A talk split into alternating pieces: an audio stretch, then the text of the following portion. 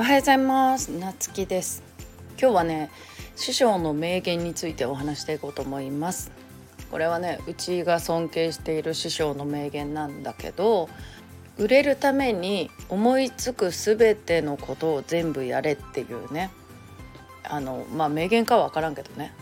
であのこの言葉をねがすごい響いてあの悩んだ時とかにねなんか自分は本当に一生懸命やったんだろうかってみんなねそれぞれあの仕事にしても何にしても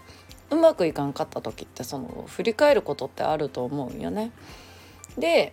えーと、その時にねこの名言がうちの中で繰り返されるんだけどこれを聞いてね思い出したのが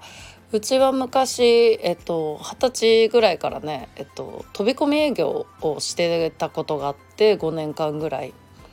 でその時にまずであの訪問販売なんで一軒一軒ねあの家をねピンポンしていくんだけどあの見込み客とか取れん時って話を聞いてもらえない時って1日ね500件多い時の600件とかねそれぐらい回ってたんよね。でまあそれだけね誰もドア開けてくれんとかいう中でね回っていくと心折れちゃうわけよ。でその時にうちはね団地の上の見晴らしのいいところに立ってそこから見えるその家をね本当にうちは一軒も残さず全ての家を回ったんだろうかと考えよったわけ。でまあ当然留守の家もあればねあのー、回ってない家だってある。その回りきれてない家だってもちろんあるわけでそのねここに見えるだけでもね数えきれんぐらいの家があるのにその全てを回ったんだろうかって。これを全部回り尽くしても一件も売れんかったら諦めよう。みたいに自分を奮い立たせてやりてきたわけ。でまあだからこそね新人の中でもあの選ばれるぐらいの成績っていうのをその時は残せたんだけどそれをねなんかすごいねその時の記憶がすごいね蘇ってくるんよねこの言葉を聞くたびに。うん、でもちろん今は飛び込み営業するわけでもないしまあその仕事にしても何にしてもそうなんだけど自分の生き方とかねそういうものに対してもまあ自分は本当に一生懸命やったんだろうか。思いつく全てのことをやれ。でうちは思いつく全てのことはやったぞと思った時に思いついたことがそもそも少ないんじゃないかと。じゃあ全てのことを全力でやったと言い切れるぐらいならばあの工夫が足りないんじゃないかと。自分にね思いつく内容が。でまあじゃあそれをどうしてどうやって工夫していこうかなとかそういうことを今度考えるわけ。でそれに対してあじゃあ今度はこういうやり方でやってみよう。でそれに対してまたそのね思いついたことを全力でやってみるっていうねこの繰り返しなんよね。でまあお店の経営だったりそういうのもそうなんだけど本当に覚悟を持って一生懸命やったと言えるのだろうかと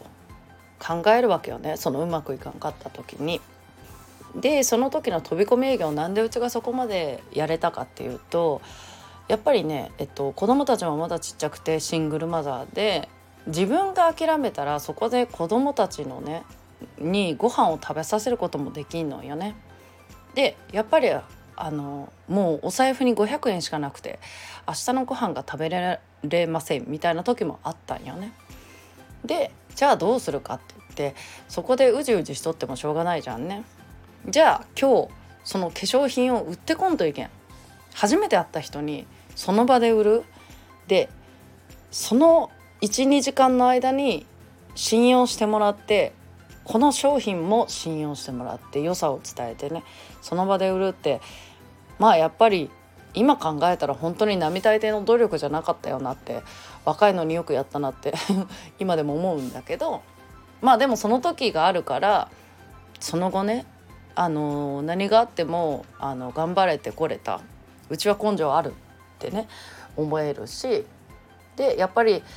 どんどんね年を取るにつれてその一生懸命さっていうのはやっぱり薄れていく時もあるんじゃないかなっていうね。なのでまあ今日ねなんでこれを話したかっていうとあのまあうちの周りにちょっとあのモヤモヤと悩んでいる人がいてでそれでねこの話をしたんだけど